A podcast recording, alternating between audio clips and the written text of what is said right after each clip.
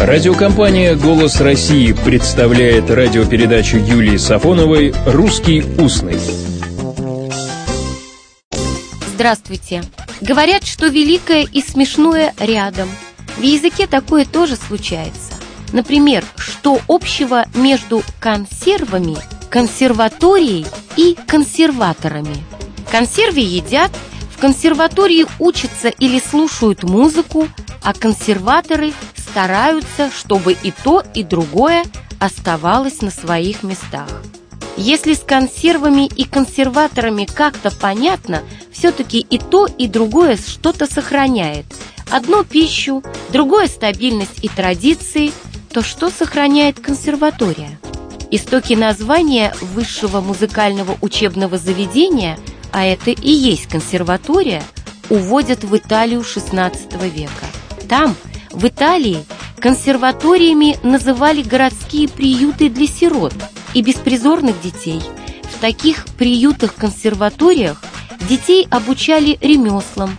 Первый такой приют был в 1537 году в Неаполе. В 17 веке в этих приютах вводят преподавание музыки. А в XVIII веке итальянские консерватории уже играют большую роль подготовки музыкантов-исполнителей и композиторов. Поэтому в этом же XVIII веке начинают консерватории-приюты привлекать внимание иностранцев.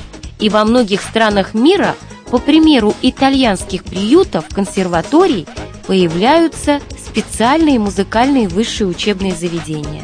И первым учреждением такого типа становится Национальный музыкальный институт в Париже в 1793 году.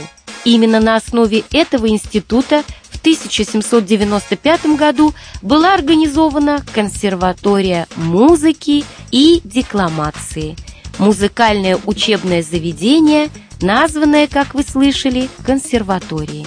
Таким образом, само слово «консерватория» в значении «высшее музыкальное заведение» из итальянского в значении «приют», а итальянское от латинского «консерво» – «сохранять», от этого корня и консервы.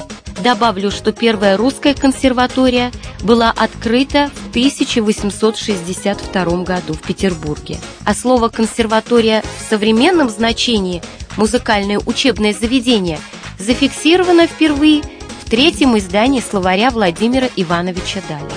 А знаете, как называют в русском устном студента консерватории? Консерваторец. А студентку – консерваторка.